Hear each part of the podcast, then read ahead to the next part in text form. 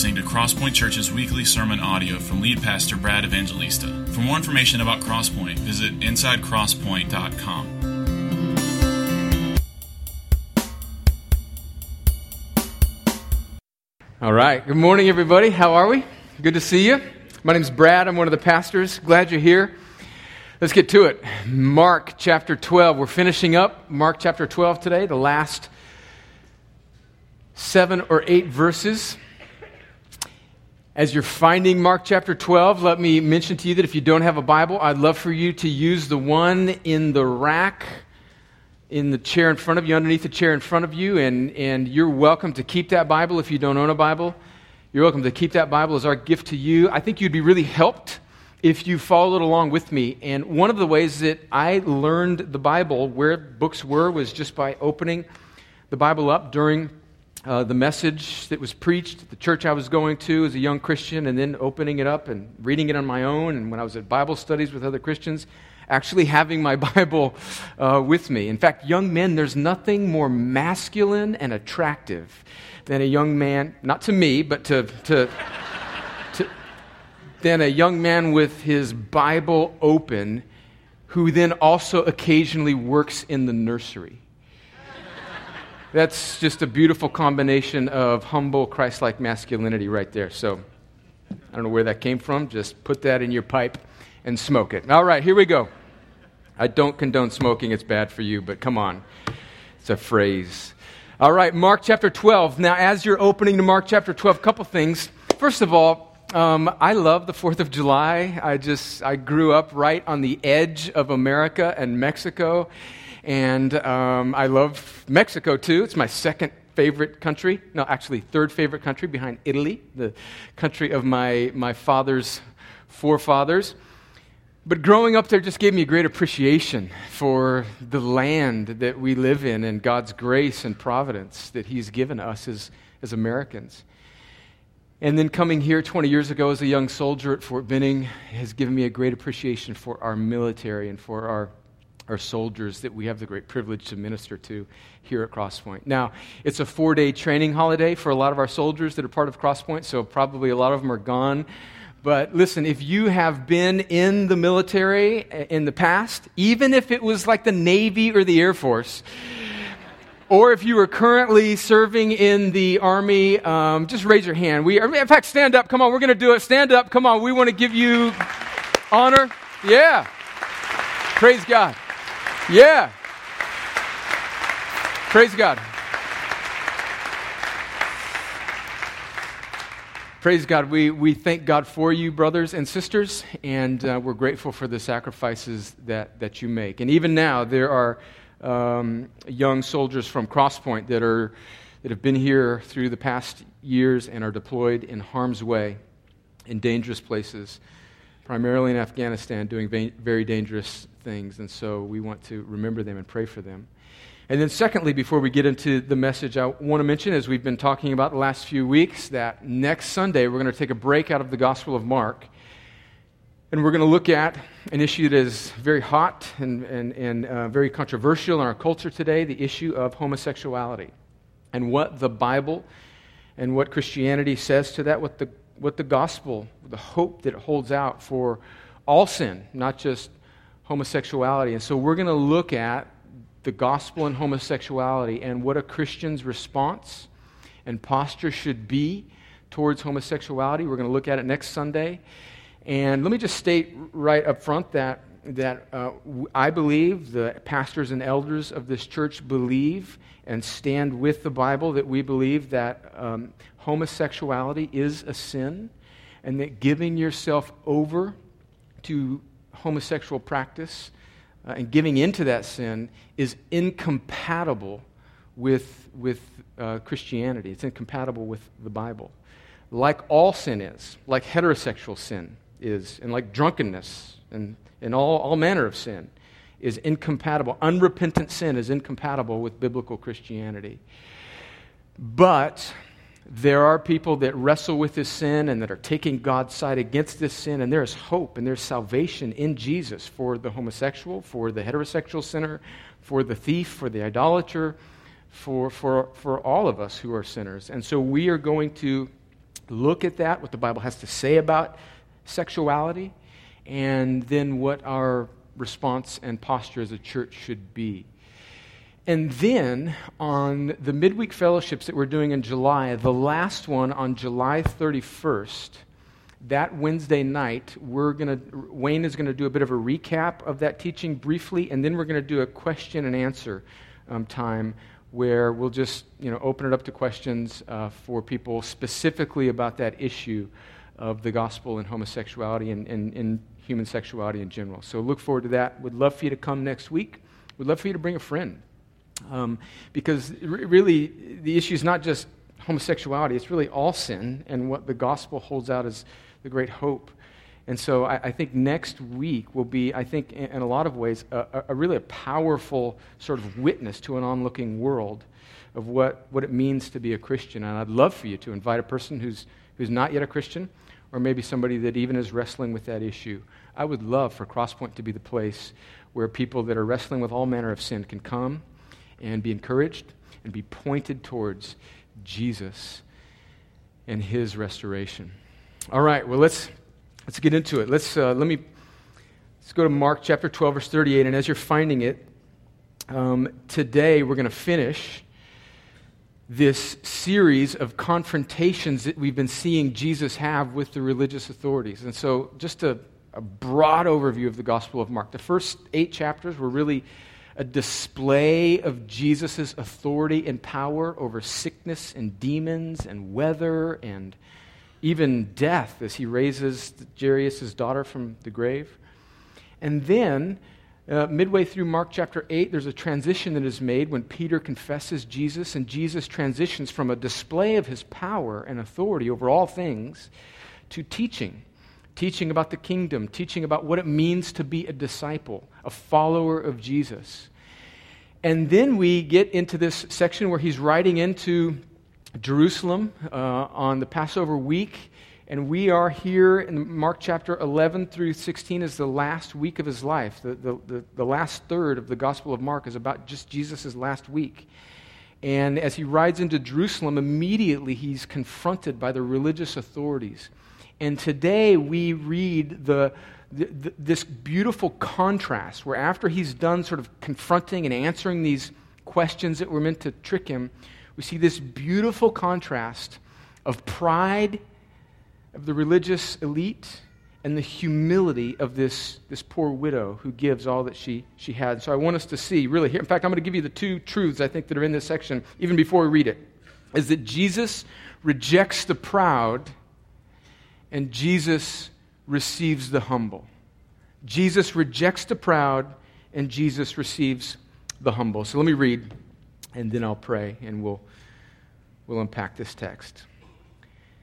And in his teaching, he said, verse 38, Beware of the scribes who like to walk around in long robes and like greetings in the marketplaces and have the best seats in the synagogues and the places of honor at feasts who devour widows' houses and for a pretense make long prayers, they will receive the greater condemnation. Verse 41. And he sat down opposite the treasury and watched the people putting money into the offering box. Many rich people put in large sums. And the poor widow came and put in two small copper coins, which make a penny. And he called his disciples to him and said to them, Truly, I say to you, this poor widow has put in more than all those who are contributing to the offering box. For they all contributed out of their abundance, but she, out of her poverty, has put in everything she had, all she had to live on. Well, let's pray and ask the Lord to help us think deeply about these words. Father, thank you for the Gospel of Mark, for the Bible, for your holy, true, inspired word that you wrote through men over centuries, and that by your power you have superintended and collected and preserved for us that now, as your people, thousands of years later, can read this word and know you through this word. This word is true, it's without error, and it carries all authority in heaven and on earth. And we pray, Lord, now that we would submit ourselves to its authority. For those in this room that are already trusting in Christ, I pray, Lord, that, that we would see beautiful things in this passage, that we would be simultaneously convicted and encouraged to see and savor and love Jesus more. And Lord, for my friends that are in this room who are not yet trusting in Jesus, and certainly there are some in this room who fall into that category, would you be so kind, Lord, as to give them ears to hear and eyes to see and a new heart so that they might trust and believe and love Jesus and be saved? And I pray that you would do this all for your glory and for the good of your people and their eternal joy. In Jesus' name, amen. All right, so we're going to unpack this text, and I think really the truths are quite clear and, and simple. Then we're going to look at the challenges to this text and living out this text that we face as Americans today, and then, and then some application as to how we can do this better. So I think that what Mark is doing here in, in this short little ending of Mark chapter 12 is he's giving us an intentional contrast between these scribes who seem to make a show out of their religion and this humble widow who puts in a penny into the offering box and is commended by Jesus as, as a model for discipleship. Jesus here is, is, is really wrapping up his teaching of what it means to be a disciple. As I said in, in, Mark chapter 8, he transitions from a display of miracles and power and authority into teaching what it means to be a disciple. And here, we, we see sort of the, the summation of that. These, these religious elites, these scribes, as sort of pretentious and pompous and focused on themselves, and this humble widow who you would never suspect as being the model of discipleship is commended again by Jesus as this, as this picture. And so let's look at let's look at specifically how Jesus rejects the proud and receives the humble. So, so let's read again in verse 38. He says, Beware of the scribes.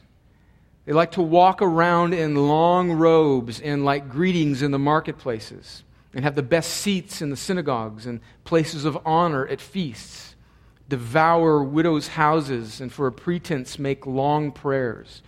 So, who are the scribes? Just by way of reminder, remember they are the teachers of the Old Testament law. They would have been sort of like the religious lawyers, the, the, the ones that would be tasked with specifically understanding and giving commentary on Old Testament law. And they were more than just sort of, you know, the preachers in a sense or the, the expositors of Old Testament law. They really, because Old Testament Jews in, in this context here were, were, were really a, a theocracy.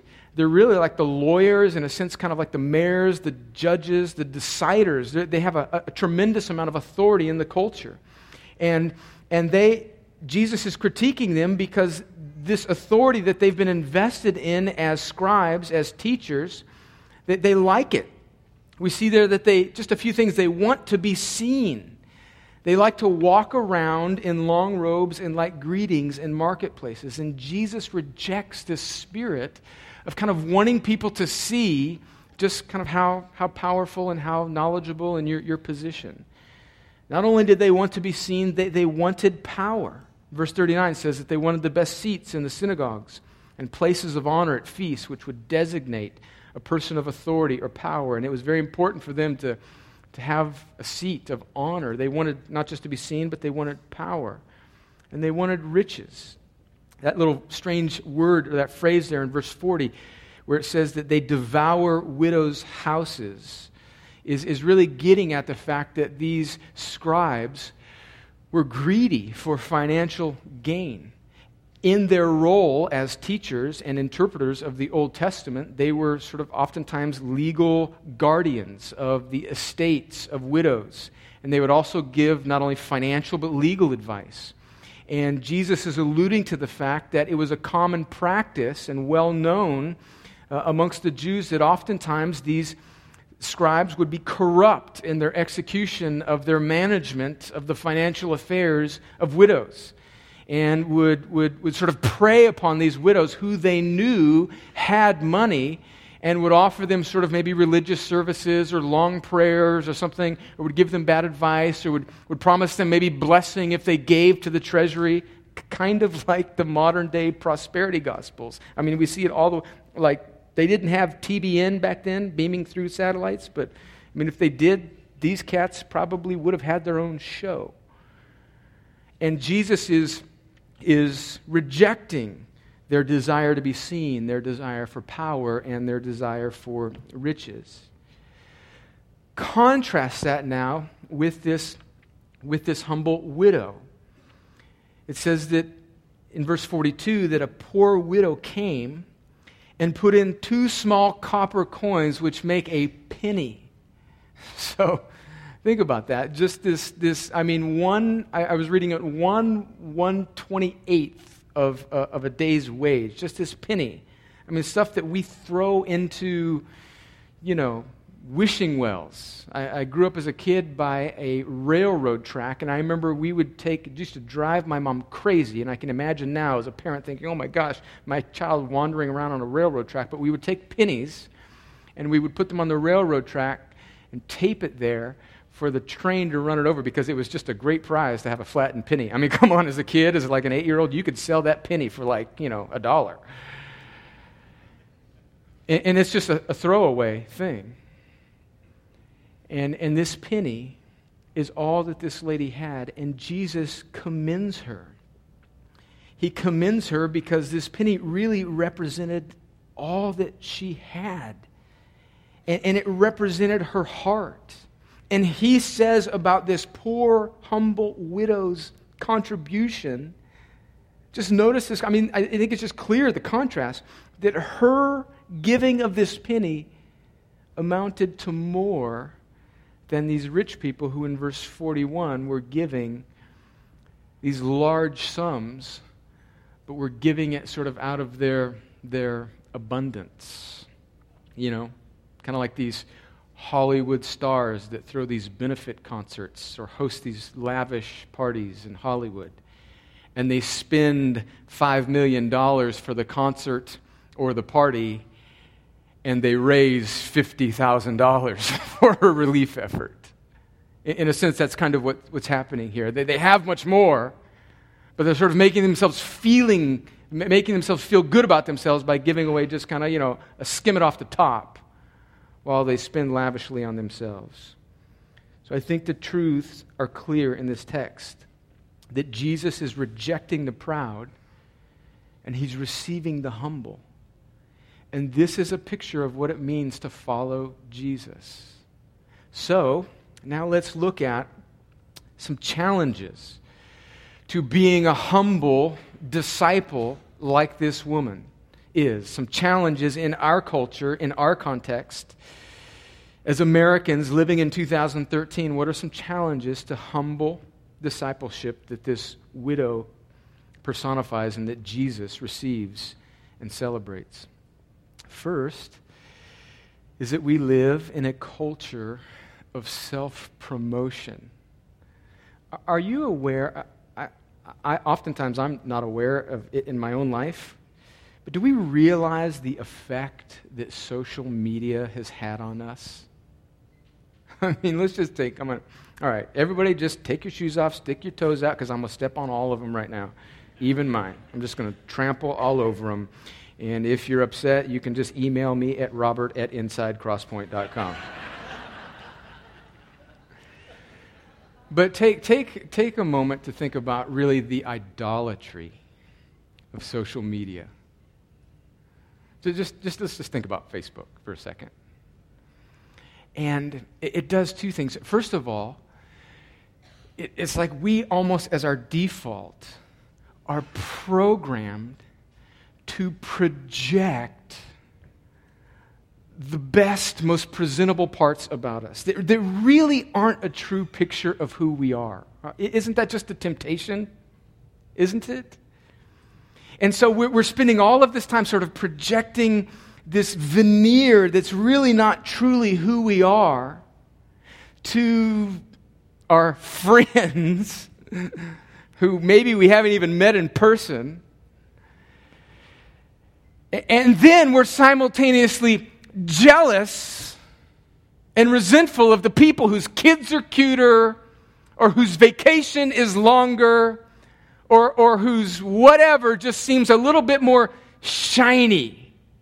And then, because regular pictures just aren't enough, we've got this thing called Instagram, which makes pictures seem even more cool and nostalgic. You know what I'm talking about? If you're over 40, don't worry about it. You're missing nothing. But if you take a little picture in this app called Instagram, you have about 15 options to make your picture even a little bit prettier and cooler and more nostalgic with a little bit more shine. Now, full disclosure, friends, I'm on Instagram and I'm on Facebook and I even have a Twitter account. And I think those things can be used to the glory of God. But do we, say amen, but do we realize the idols that lurk behind American culture? And, so, so none of us are going to dress up on a Sunday morning in long robes and kind of hover around the front looking at who greets us and whether the, you know, the elite amongst the church come and say hi to us, which thank God we don't have that type of atmosphere here. But let's not let's not dismiss this from our lives too quickly because don't we sort of do that in the in the cyber world? Where, where we, we just crave attention and self-promotion and in a sense, electronically or in other venues of our life, maybe not in worship, maybe not in the marketplace, we walk around in our sort of proverbial long robes and like greetings in the marketplaces or hits on our Facebook or whatever it is. And it is an idol.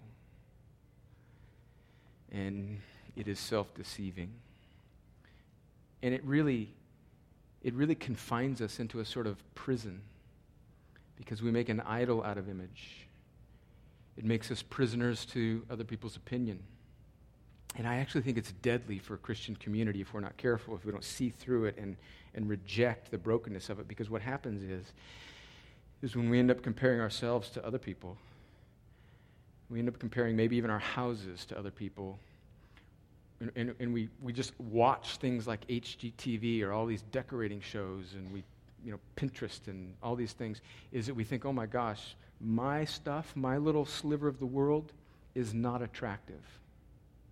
And so therefore, I can't invite people, I can't open up my home because my home's a mess. Let's just call it, let's just call it right now. Let's just establish a rule in Crosspoint in our culture. Our houses are a wreck. Okay, that's fine. Your house is dirty. So what? Invite people over. Our house is a wreck. Not because my wife is not a wonderful person at arranging the house, but because we have four children that are like a horde of locusts.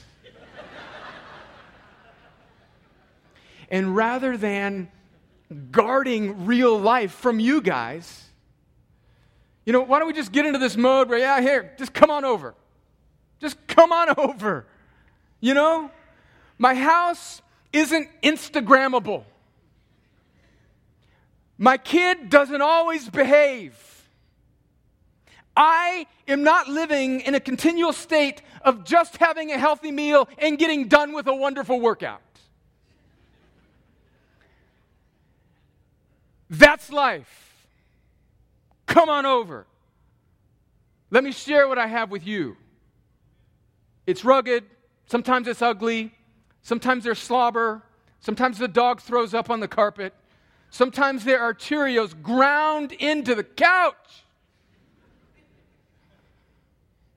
Welcome to real life. So, so we live in a culture of self promotion. And friends, this is all pride and pretentiousness, just like the scribes, is it not? That's the first challenge to humble discipleship.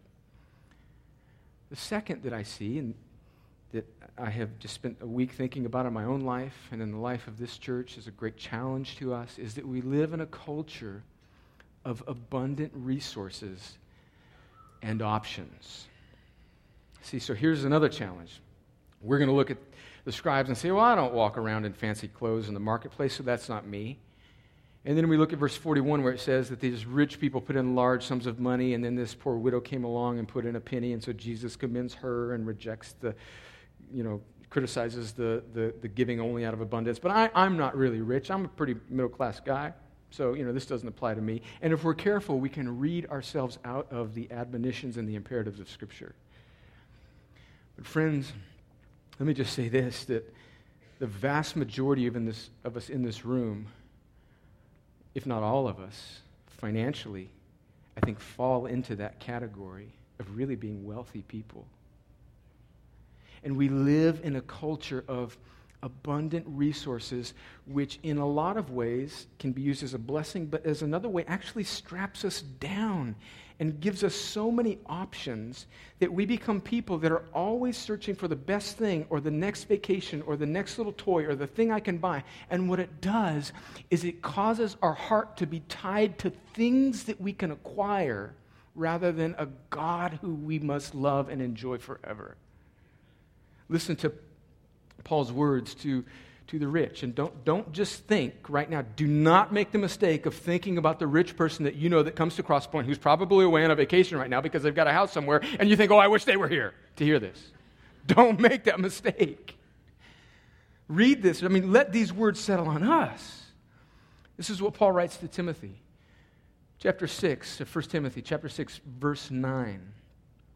But those who desire to be rich, fall into temptation, into a snare, into many senseless and harmful desires that plunge people into ruin and destruction. And so you think, well, maybe I don't, you know, I don't desire to be rich, but, but don't we all have to fight that desire for more, like more stuff? Like if I only had this, then I would be happy. I think that desire to be rich applies to every human heart that wants the next level of whatever it is that then will make you happy. And when you put your hope in that next thing, friends, and we all are so prone to that, then that becomes an idol. Because only Jesus can truly satisfy us. And then he goes on, go chapter 6 of 1 Timothy, skip all the way to verse 17 there. And he says this listen to these words. As for the rich in this present age, charge them not to be haughty nor to set their hopes on the uncertainty of riches, but on God, who richly provides us with everything to enjoy. They are to do good, to be rich in good works, to be generous and ready to share, thus storing up treasure for themselves as a good foundation for the future so that they may take hold of that which is truly life. So I want to, want to mention a couple things about, about riches, about, about actual financial wealth is that the Bible does not condemn it, sort of, you know, just in and of itself. In fact, Paul tells Timothy there that those that are rich should, should use their riches as a way of doing good, as a way of blessing, as a way of investing in the kingdom, as a way of giving their riches away for the good of others. And so the Bible does not outright condemn wealth. It condemns the idol that lurks behind wealth. So, so uh, a couple questions that we need to ask ourselves Am I, like what Paul is talking about here, desiring riches? And here's the problem I see in, in my life and, and quite frankly in the life of, of people in our culture and people in our church is that their, their wealth as I mentioned earlier, has given us so many options, that the last decision we always make is Jesus and his people. And so, so we, we make decisions. We make decisions with our time based on what we can do. And it seems like the last priority is always spending time with Jesus and his people because we've got all this other stuff that we can do because we've got these resources. And so we go off and do this and we go off and do that. And we buy this and we buy that and we do, and we do this. And we sort of, we sort of build a, uh, our, our life with trinkets and options that, that, that at the end of the day it crowds out just the simple, humble life of discipleship that, that Jesus commends. Do you have too many options? And are you jealous about people that have options because of their wealth? Friends, riches can be used as a great blessing, but they can also be a, a curse. In fact, I think God uses them as, as really just giving some people over to their depravity.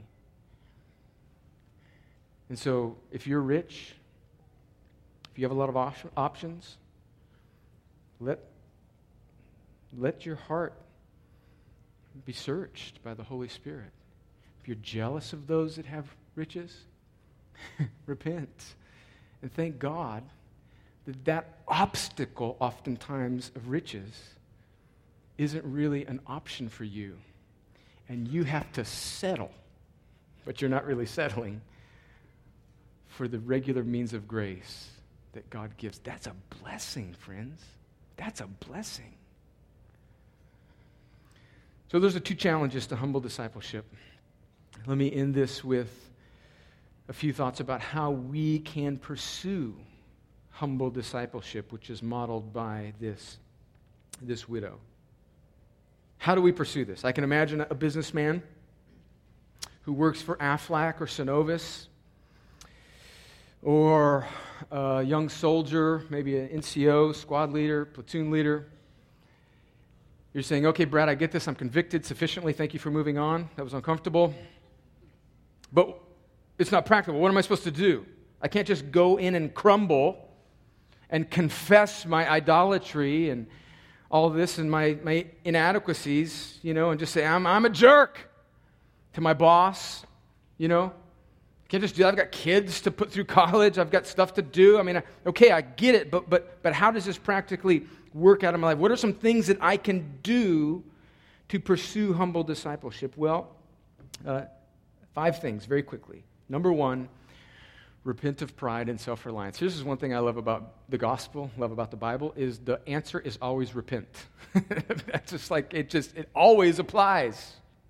Martin Luther, the great Protestant reformer in the 1500s, when he started the Protestant Reformation, listed 95 things, 95 theses or refutations of, of the Catholic teaching at the time. And one of the first one that he put was that repentance isn't just the beginning of the Christian life, it's the whole of the Christian life. And so to be a Christian, to be a biblical Christian, is to be a person that repents continually of our pride, of our self reliance. And this is wonderful news. It's wonderful news. So, so, we read this and we may find ourselves actually being more like the scribes than we thought, and maybe more like the rich people than we thought when we first read it. And that should not produce in us despair. It should lift our eyes so that we look to Jesus who receives the humble, who receives the person who repents of their pride and their self reliance. You see, there's, there's no need to stay in pride. There's no need to, to continue to be rejected by Jesus when he offers us the pathway of repentance to come and stop trusting in our riches, stop trusting in our own righteousness, and look to Jesus. And friends, friends, isn't that the gospel? That's what the gospel is, is that we're not saved by our works. We're not saved by anything we can do or anything we can buy or any status that we can have or how much we can give or how gifted we are or not. We are saved by Jesus. And in fact, friends, that's what it means to be a Christian, is to not trust in yourself, to recognize that you have nothing in and of yourselves that can make you right before God, that you, like every other person in the world, has sinned, and because of our sin, we have separated from ourselves from God hopelessly, without hope. There's nothing we can do. We're completely unable to make ourselves right with God. But to be a Christian and to trust in Christ means that we look away from our inability and we look to Jesus. We look to Him, and when we look to Him, we're repenting of self, trusting in ourselves and we're having faith in what Jesus has done in His perfect, sinless life as the only hope for our right standing with God. Friends, that's the gospel, and that's, that's the continual first step of what it means to be a humble disciple of Jesus. Repent of pride and, and self reliance. Secondly, take an inventory of your, of your treasures, of your stuff. In our discussion guide that, that uh, Wayne and Robert put together weekly for our community groups, they came up with an excellent set of questions. And if you're not used to picking up this discussion guide, or if you're not in a community group, I would love for you to get involved in one. I'm going to talk a little bit about that here at the end. But there's these discussion guides that are really just a Bible study written on the text every Sunday. They're excellent tools for just personal Bible study, for getting in a community group, doing life with other people in the church. In fact, I would, I would say that it's more for living in community, not just your own personal benefit. But listen to these questions that speak to our time and our money. Question Have I spent much of my time and money on clothes and home furnishings? If so, perhaps what matters most to me then is outward appearance. Have I spent much of my time and money on music, movies, or going out, or whatever? Perhaps, if so, then what matters most to me is being entertained. Have I carefully saved much of my money or planned ways to save more of it? Well, then maybe, perhaps, what matters most to me is security and comfort. And friends, these are not, this isn't to say that we shouldn't go out or that we shouldn't buy clothes or buy home furnishings or that we shouldn't have a retirement account. But do you see the fine, often subtle line is that sometimes we, we let these things sort of grip our hearts and we become much more like these rich people in verse 41 than this, this humble, dependent widow. So take an inventory of your treasures. Is your heart in treasure on this earth that Jesus says moth and rust will destroy? Or is your treasure in heaven, which will last forever? Three, take an inventory of your time what is your priority in life? What, what garners most of your time? Is it recreation? Is it physical fitness? Is it some hobby? Is it work? It's not to say that when we look at our schedule that there aren't righteous expenditures of our time I mean, we have to go to work. And it's a good thing to exercise, and it's a good thing to do hobbies or whatever. But if all of our time, if continually we are making decisions that crowd out time with Jesus and his people, maybe we are more like these scribes and rich people than we are this humble, dependent widow. So take an inventory of, time, of your time. Fourth, take an inventory of your relationships in your friendships? Is everybody that's closest to you like you? Are they the same demographic? Do their kids go to the same school? And do they live in the same neighborhood? Take an inventory of that. There's nothing inherently wrong with that. In fact, that can be wonderful. But it can also cause us to live a sort of insulated life where we then subtly are much more likely to be like these scribes than we are this humble widow. Take an inventory of your relationships and think about the beautiful grace that God gives us in being with people that are not like us or that can't actually give us anything. Which leads me to the fifth and final thought about pursuing humble discipleship. Submit your life to Jesus' good authority and to his community. So, Jesus has given us a, a ready made means of grace to combat the idolatry of pride, to combat the, the selfishness and, and the, the desire for riches that, that rests in all of us. He's given us His word and His people. He's given us the local church. And friends, that is why life and commitment to a local church like Crosspoint is so vital in the, in the life of every person who considers himself to be a Christian. That's why we take membership seriously here. That's why we take community groups seriously here.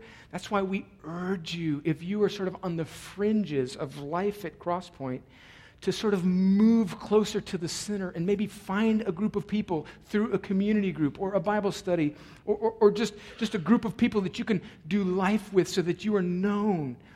It is so vital because here's what happens is that in the local church, Jesus forces us to be around people that are not like us for our good and he forces us to deal with each other's sin and the reality of each other's lives in a way that oftentimes can be frustrating, but that in and of itself becomes a means of grace by which God sanctifies us and humbles us and makes us more like him.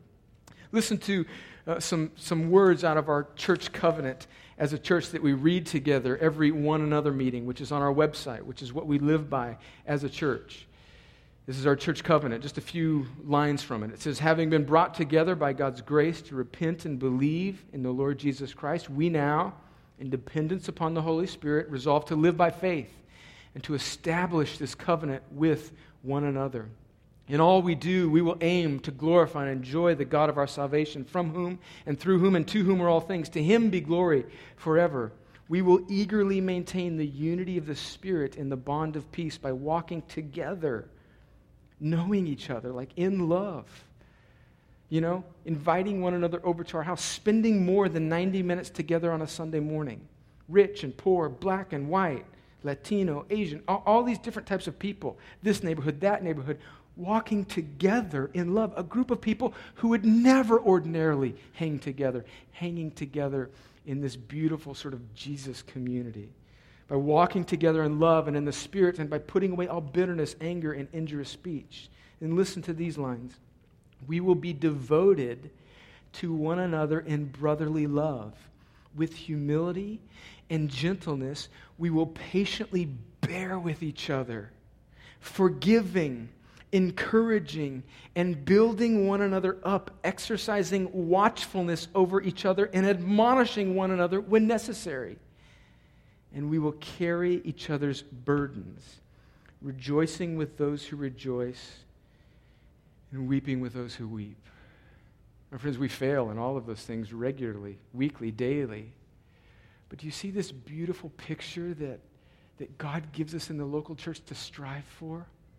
That there's a place where I can let down my veneer of pride, and there's a place where a group of people know me truly, a group of people that know that my marriage isn't perfect, that my children are not perfect, that my own sanctification is rugged and very much in process, but a group of people who are just the same. You know, they've got their issues too. And we all together are not expending energy on putting this sort of pretense for public display, but we're letting it down and we're looking to Jesus rather than to each other's Facebook page or Instagram pictures as the defining reality in life. And we're looking to Jesus and His beauty and His satisfaction and His perfection. And together we're like linking arms and we're saying, let's go, let's go to that, let's go to that. Friends, do you realize how beautiful, how lovely, and how fulfilling and satisfying that is. And it depends whether or not that's achieved. It depends on whether a group of people are willing to crucify and be honest and look at their own hearts and say, I'm, I'm, I'm like that scribe and that rich person in this area, and I repent of that, and I look to Jesus so that I might, along with this other group of dusty, pardoned rebels, be like that widow who offer everything we have to follow and serve Jesus. And friends, living like that in that type of community, oh, it's so much better. It is so much better than anything this world can buy, any hobby, any recreation, any, any trinket. It's so much better when we live together like that. And that's what this contrast at the end of Mark chapter 12 is pointing us towards. Are you a follower of Jesus? If you are, like me, before we receive communion together as a church family, let us examine our hearts. Let us examine the areas where we may be like the scribes and these rich people. Repent and look to Jesus. Are you not yet a follower of Jesus? Friends, you too must look away from yourself and look to Jesus. Even now, look to Jesus and trust in him. Do not require perfect faith from yourself. Look to a perfect Savior who, because of his perfection, saves you, not because of your absence of doubt. Look to him even now and trust in him. In just a moment, we're going to receive communion as a church family. If you are a Christian, if you're a follower of Jesus, you're welcome to come to this table and receive this bread, which represents his broken body for us, and this juice, which represents his blood that was spilled for us and washes us as white as snow. If you're not yet a follower of Jesus, I'd ask you not to partake of this meal, not because we're trying to embarrass you or exclude you, but because we wouldn't want you to proclaim something that you truly don't believe yet. Because when we come to this table, when we receive this bread and we receive this juice, we are proclaiming that Jesus has died for us. And then he took our sin, and then he bore it, and he extinguished the punishment for our sin, and he removed it, and he satisfied God's holiness. And then he rose again in victory over sin and death and all of its consequences. And if you don't yet believe that, we wouldn't want you to falsely proclaim that. But we're very glad you're here and want you to come back and we pray that God might give you a heart to trust in Him. And if, and if He's doing that right now, even for the first time, and you're realizing, I love Jesus, I, I need to trust in Jesus, friend, then look to Him, love and trust in Jesus, and come to this table with us and proclaim Jesus' work to save sinners. Oh, let's pray. Father, as we come now to the table, and as these brothers prepare to serve us, I pray, Lord, that you would help us to be honest with ourselves and each other, to take an inventory of our hearts, to confess that we are so prone to idols